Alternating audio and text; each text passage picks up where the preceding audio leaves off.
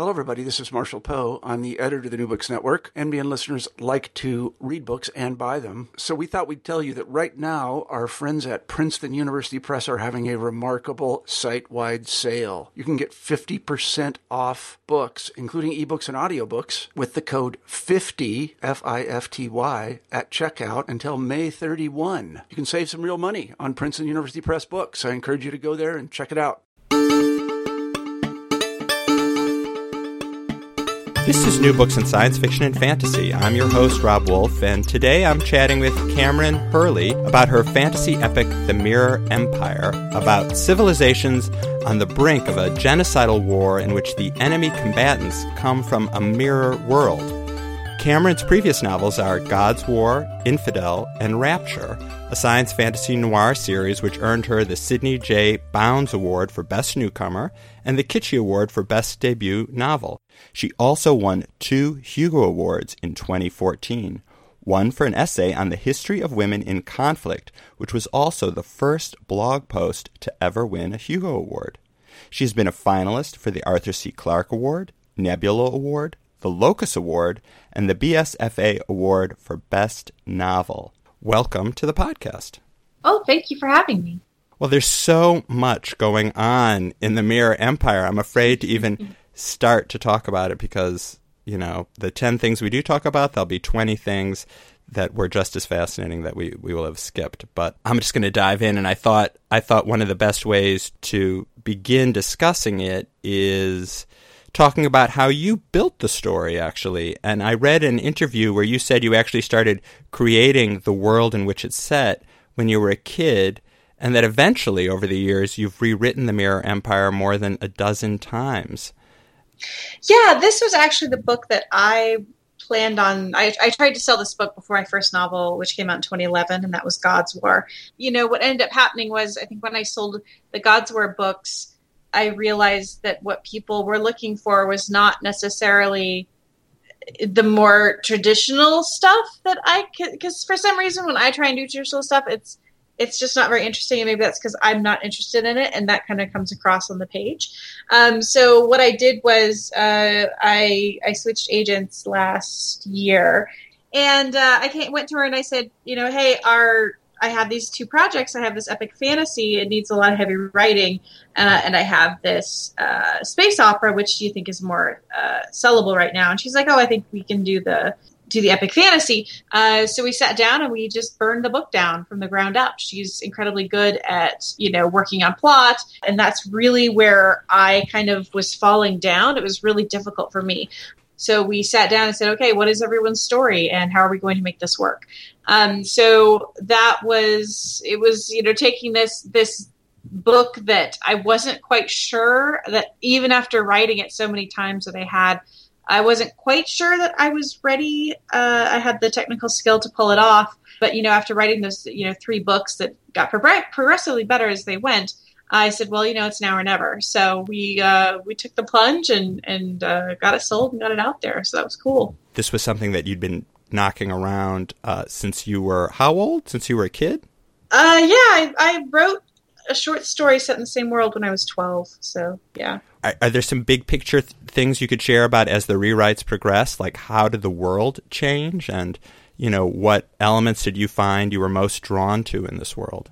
What I was most drawn to was this idea of parallel worlds, of the reveal of who the big bad is. That was something that I came up with fairly fairly early. And obviously not when i was a kid because it was just kind of like this is the geography of the land. I had i know tons of backstory obviously with this world because i i've been working with these characters uh, and the ancestors of these characters for quite some time. But what's ended up staying the same was all of the things to do uh, again with the, the, primary characters this idea that uh, the Dhai in particular were going to be sort of this communist agrarian society. Uh, and, and they, they kind of you know there were some things that were the same but for the most part i had to change really everything because to me when you're a kid you sit down and you write an epic fantasy and you write an epic fantasy the same way everyone else writes an epic fantasy and looks just like everyone else's. So when I went back to the book and I looked at it again after writing the God's War books, which are like crazy bug punk, uh, it, they're wild. Um, after doing that, I said, you know, people are really going to expect that this is going to be like a wild ride. I need to really bring my A game to this. So I actually sat down and I said, okay, I need to figure out a whole new magic system. I think the original magic system felt very, um, very uh, Wheel of Time. So we went back and I, I, I created this whole magic system based on satellites and heavenly bodies, and depending on what's in the sky, that gives you your magic powers and then I said, okay, you know, I had bugs powering the world in God's I going to power this world um, in the Mirror Empire? And I said, well, let's do flesh eating plants. That'll be cool. So now there's crazy poisonous flesh eating plants. And um, I like the idea of blood magic. And so there's some things people do to amplify their powers using blood. Um, and then I went down and I picked apart every single society that I had initially made. Uh, which again looked very, you know, pretty normal, boring, patriarchal, pseudo medieval. They were they were very dull. Um, so I picked them apart and I totally remade them. Uh, you know, there's there's polyamorous societies, there's matriarchal societies, um, there's societies with three genders, there's some with five. Uh, it's it's all sorts of fun stuff. Um, so I had to go back to my early work and uh, say, okay, I'm going to keep I'm going to keep the geography and I'm going to keep the, the primary idea behind this is, you know, we're, we're all fighting ourselves. Uh, I want to keep those ideas, but aside from the two real major ideas and some of the major characters who still have kind of the same origin stories, um, that was really all that stayed the same. I really did. People were like, "Oh, you revised." I was like, "No, it was just you know setting the manuscript aside and just starting over with chapter one.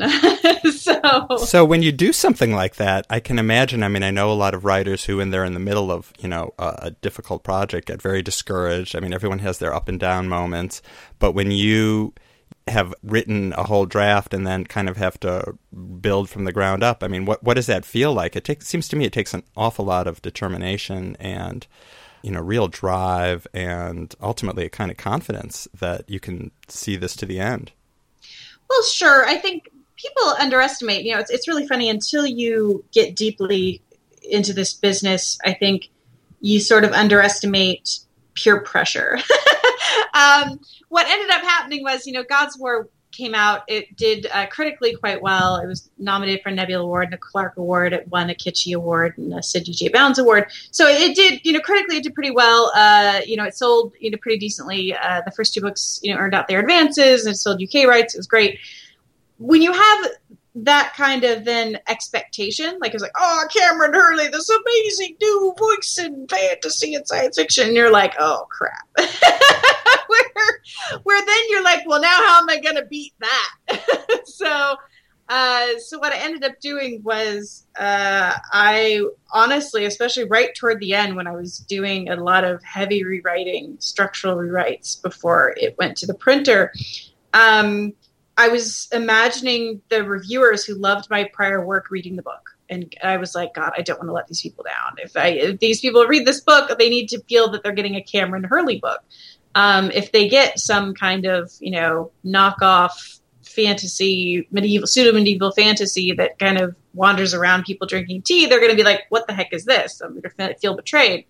Um, so there's a little bit of that, and I think that that helped me uh, a little bit, little bit of a fire under me um, to make sure that that I got it right. And it was also, I mean, quite simply, you know, my first publishing experience was uh, not the greatest. Didn't have the greatest publisher, um, and so I. And again, in trying to get the Mirror Empire just a publication, just to get someone to buy it, was actually very difficult.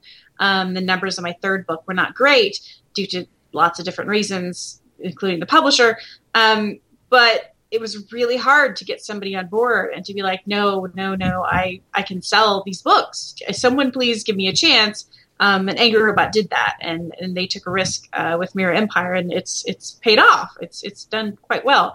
Um, so, so that was that was you know a lot of the motivation is just you sitting there and going, well, am I going to be a one hit wonder because this is what I want to do my entire life, and now I have an opportunity, but are the doors of publishing going to close? Do I need to self publish? and re you know re up my my reputation you know in a different way uh, luckily i didn't have to do that but this business is not a lot of people look and they're like oh you had you published one novel then you are always publishing novels you're always successful that's not how it works you are only as good as your last book. If your last book doesn't sell, then you're not going to sell other work. Uh, it's really difficult. This is an up and down business.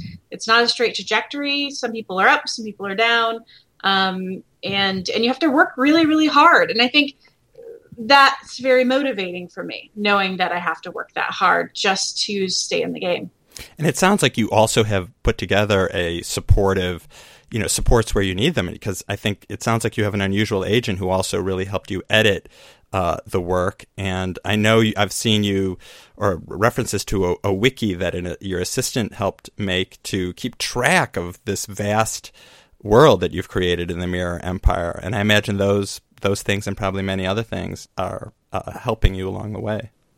Oh, absolutely. If you're going to have a goal in life, I don't care what it is, you want to be a CEO, you want to open your own business, you want to be a writer, you need to surround yourself with people who support what you are doing whether and that that's everyone. If your family does not support what you do then maybe don't see them as much. I hate to say it but if they if you know and if you have a partner who does not support what you do you sh- maybe should look at a different partner. Um, if you know the agent that you have is not working out and your styles just do not work and you're not getting what you need from that relationship then you need to find an agent who works. Um, i you know found a found a fabulous assistant um, who helps out with a ton of the stuff that it, that I work on as far as like admin. You know, she does line edits and things like that. But you, if you would like to succeed, you need to surround yourself with people who you know support your success. If people are actively standing in your way or don't believe in you, then you need to move on because uh, this I can tell you right now it's hard enough having people in their life who support you. Um, that if there are people who do not support you, then then you should totally move on. Yeah, it's it's rough.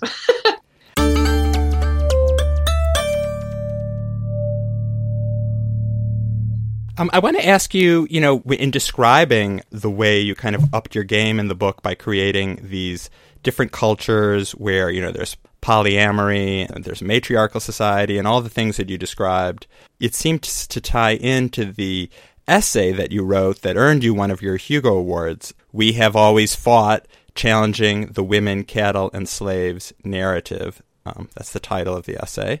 And the message I got from it was that we're all culturally brainwashed to think of women as falling into fixed roles, but basically you're saying, you know, A, that's not the truth. That's not even based on reality. And there's this line, one of my favorite lines in the essay. You say, let's just put it this way. If you think there's a thing, anything, women didn't do in the past, you're wrong. Women, now and then, even made a habit of peeing standing up. that, that, uh, yeah, I thought that was funny. um, and uh, so, you know, that's not even true that, that these stereotypes or these ways we are trapped by our culture to think of anyone, really. I mean, men, women, uh, whoever, whatever prejudices we have, you know, they're they're probably they're not rooted in the way the world the way the world really is, and also. You, you're making the point that, especially for fantasy writing, it's very hampering to, to go enter it that way with these these prejudices, these things we might not even be aware of, you really need to unchain your imagination so you can write the best mind blowing, world building universe possible.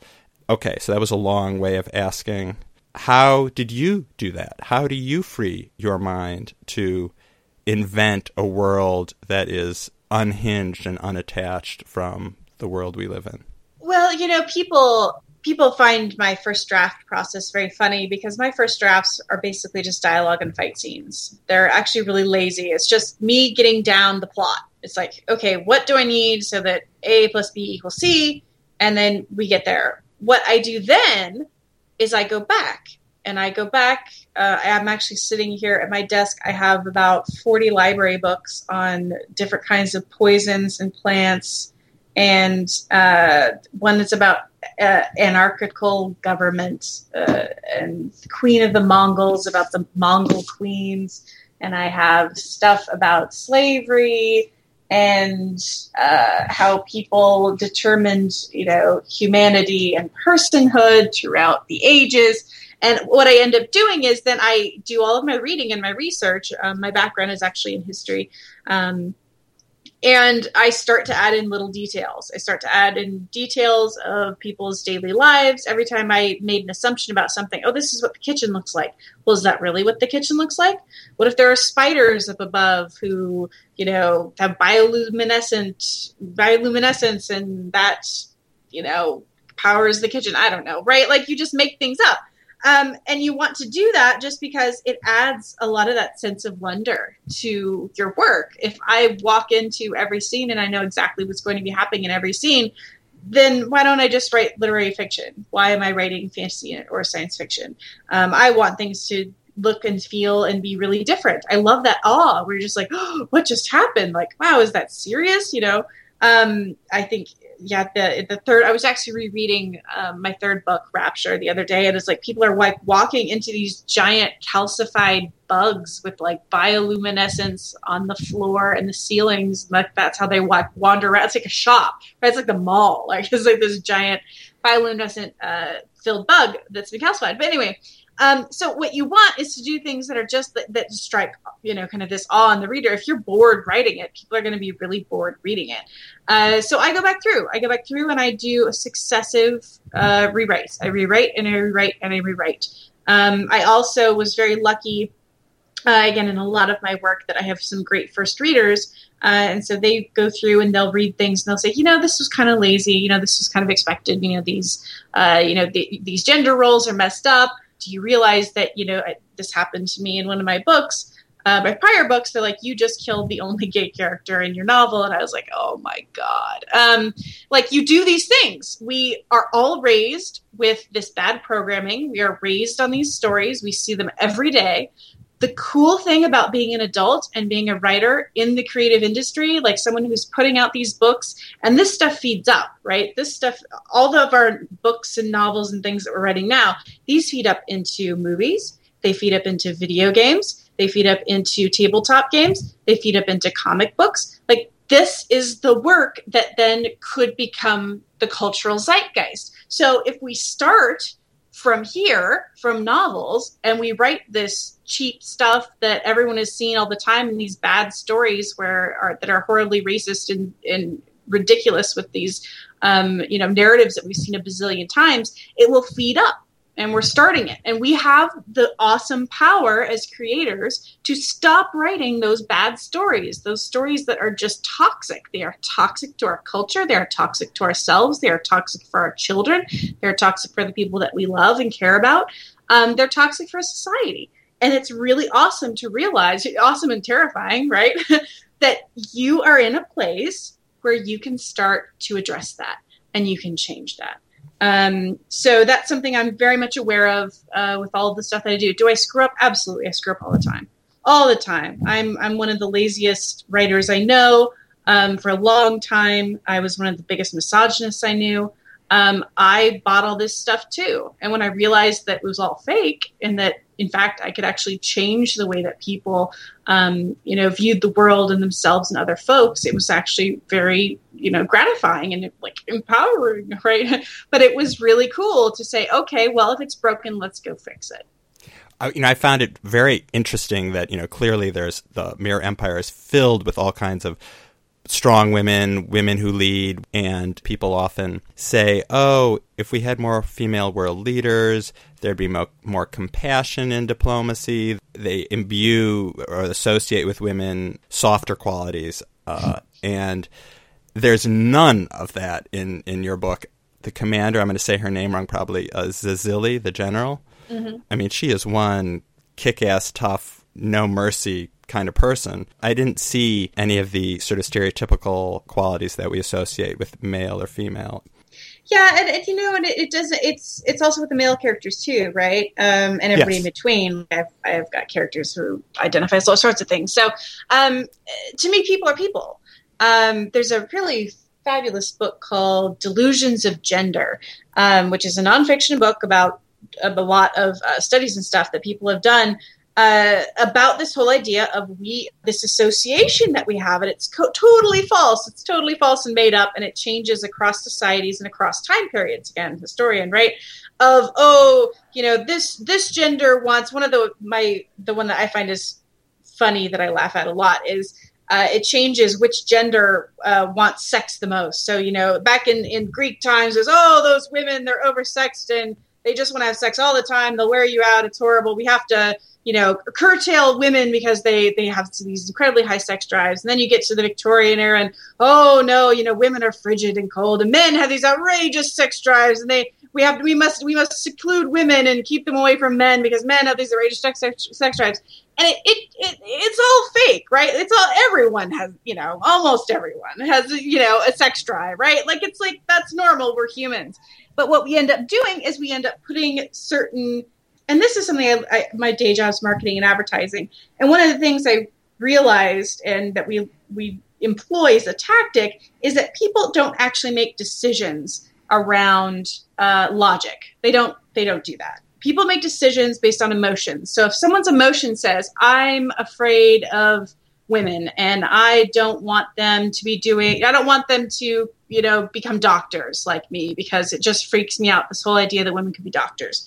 So yeah, that's an emotional decision. So what you need to do to back up your emotional decision is create logic around it. Well, it's just logical that women shouldn't be doctors because they're women and they are X, Y, and Z, you know, and making up all these things. So what people do is they are actually acting in a way that has to do with their emotion and they are making this stuff up. all of this stuff is totally made up because they're afraid or they are uncomfortable or, you know, for whatever reason, we can't deal with these emotions. And so we make up these logical reasons that this is how we feel this way.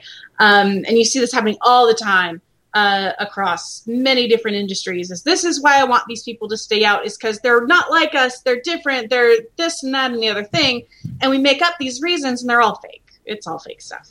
So yeah, so that was something that I, I came into the book again being aware of and certainly wanting to play with throughout.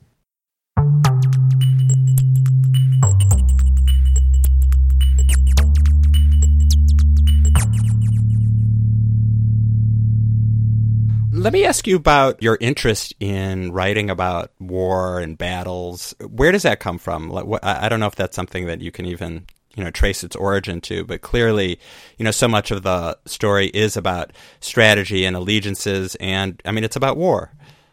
Oh, absolutely. My family is many of them uh, are in the military and have been in the military. My grandfather uh, actually served in uh, World War II in France. That is where he met my grandmother. His job was to put all of the bodies from the concentration camps onto trucks and dispose of those bodies. Uh, that was one of the things that he did throughout the war. So, uh, and then my grandmother was shot at by, you know, Nazi planes. She was like 21 at this time when, when the Nazis invaded uh, France. So I, and my parents worked all the time. And so my uh, grandmother looked after us. And so I kind of absorbed all of these stories, these World War II stories. Know, and you know, my my great grandfather was in the French Resistance. They hauled him away one day, and you know, he disappeared for three weeks and suddenly came back. Um, so there were all sorts of, of stories that I had, and I, I actually put a lot of those. Um, there's a story online I have called "The Women of Our Occupation" that actually uses some of those stories in a new and different way. But um, but so it became a very fascinating subject for me is like why is it that people will do these sorts of things? Um, you know are is it because you know there are just particular monsters in the world who do these things or is it just normal people? Um, and throughout my research i found you know it's sad but true it's just normal people. Again people who are afraid acting on emotions and using logic to back it up. Well these people are inferior. So yeah so that was where my initial interest came from and it was something i started to pursue throughout my academic career. Um, when I was in undergraduate, I was initially going to get into journalism, and then I realized that journalism nowadays is mostly about selling ads. and so I was like, well, I'll do marketing because that's that makes more sense. You mean because it's about selling the ad space and the journalism? It's about selling ad space and clicks, yeah. Right. So you yeah. just write the story to have the glue to tie the ads together, kind of thing, to fill the space between yeah. the ads. Uh, yep. Yep. Um, so, so I was like, well, I, I don't want to be a journalist then. And it turned out actually though that I got kind of sucked into history. I got sucked into the history department at the University of Alaska uh, because they had the best stories. history has the best stories. If you have a great teacher who knows how to tell history as a story instead of just like in 1842 something happened and then another thing happened in 1845 that was totally unrelated. It, who cares? So it, when I when I got some really great uh, history teachers, that was that was where I ended up, you know, heading.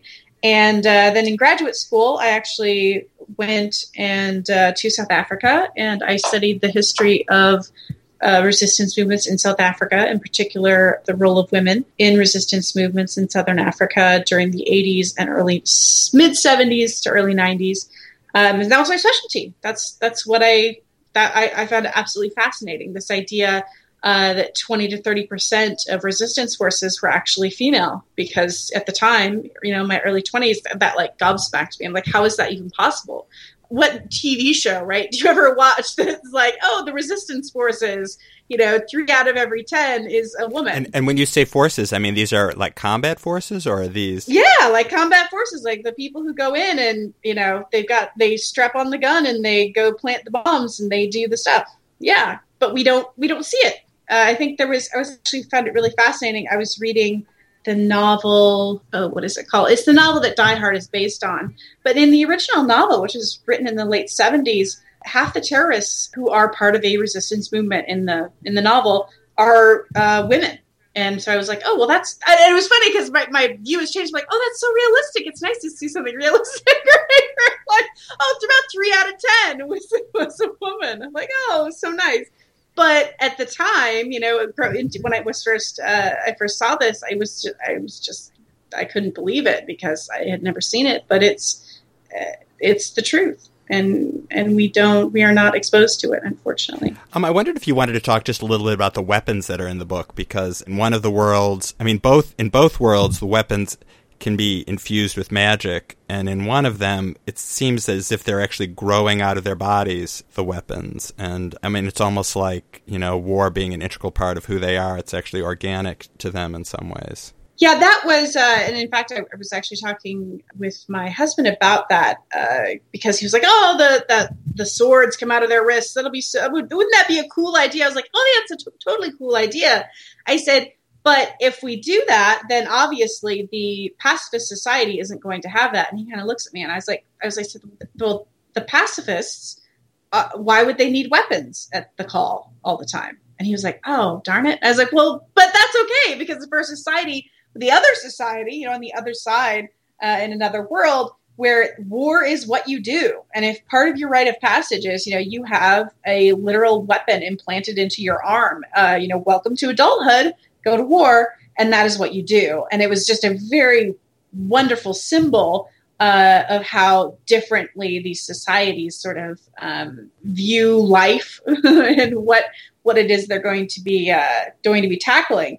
I like the idea also of uh, yeah these kind of organic weapons like yeah you infuse uh, different sorts of branches and plants and things and then you fight with them uh, just because again it's something a little bit different and it was something very much a symbol of that world. It, it, it, was something that to me made much more sense than some guy, you know, is beating, you know, putting the hammer to the metal all the time. It's like, no, this just makes more sense. Which again, when you look at it from a world building perspective, if you are deep enough into your world and you start to make those connections, um, then you know that you've actually got a really vibrant, thriving world in your head. Because then you, instead of just relying on, oh, well, of course they have a sword, you start to go, wait a minute, why would they be at a forge when they've got these magical satellite things going on? They can infuse infuse things with the power of these satellites.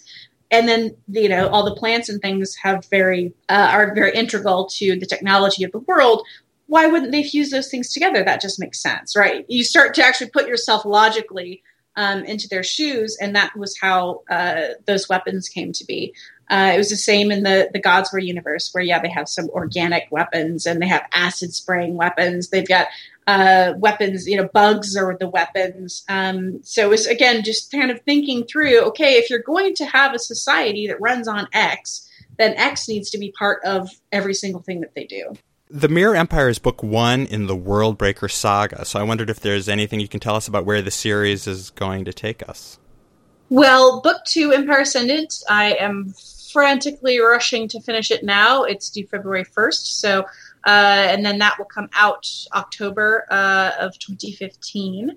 And then we'll also have a third book as tentatively planned, and that that will round out the series. So basically, you know, it's called Empire Ascendant. So that's about all the spoilers. spoilers all gave us. Empire Strikes Back, basically. So yeah, there's uh, you know the the coming together of worlds. Uh, we have a big, huge war on the horizon. We have a lot of folks uh, who need to make some very tough choices. Uh, the stakes are higher, the uh, blood is messier, the gateways are thinner, and uh, there's a whole lot uh, of betrayal and craziness going on. Um, so yeah, so it's going to be a good time. I, uh, I'm enjoying writing it. Well, I think we've covered a lot of ground. Thank you so much for taking the time uh, to talk with me. Oh, thank you so much for having me. Do you want to tell people where they can find you on the web? Yes, they can find me at KameronHurley.com, and that is Cameron with a K. I'm also very active on Twitter at Kameron Hurley. Wonderful. I have been talking to Kameron Hurley about her epic, The Mirror Empire. It's the first book in the Worldbreaker saga, published by Angry Robot Books, and it came out just this past August. And as Cameron said, you can look for the next installment. Uh, did you say October of next year? October 2015. Excellent. You can listen to more podcasts at our website, www.newbooksinScienceFiction.com, or on iTunes or other podcasting apps. Please consider leaving a review if you like what you've heard. You can also find us on Facebook and on Twitter at New Books Sci-Fi. I'm Rob Wolf. Follow me on Twitter at Rob Wolf Books. Our logo is by Michael Thibodeau, theme music by Michael Aaron. The editor of the New Books Network is Marshall Poe. I am planning to speak next to Ben H. Winters, author of the Last Policeman series. So stay tuned and thank you so much for listening.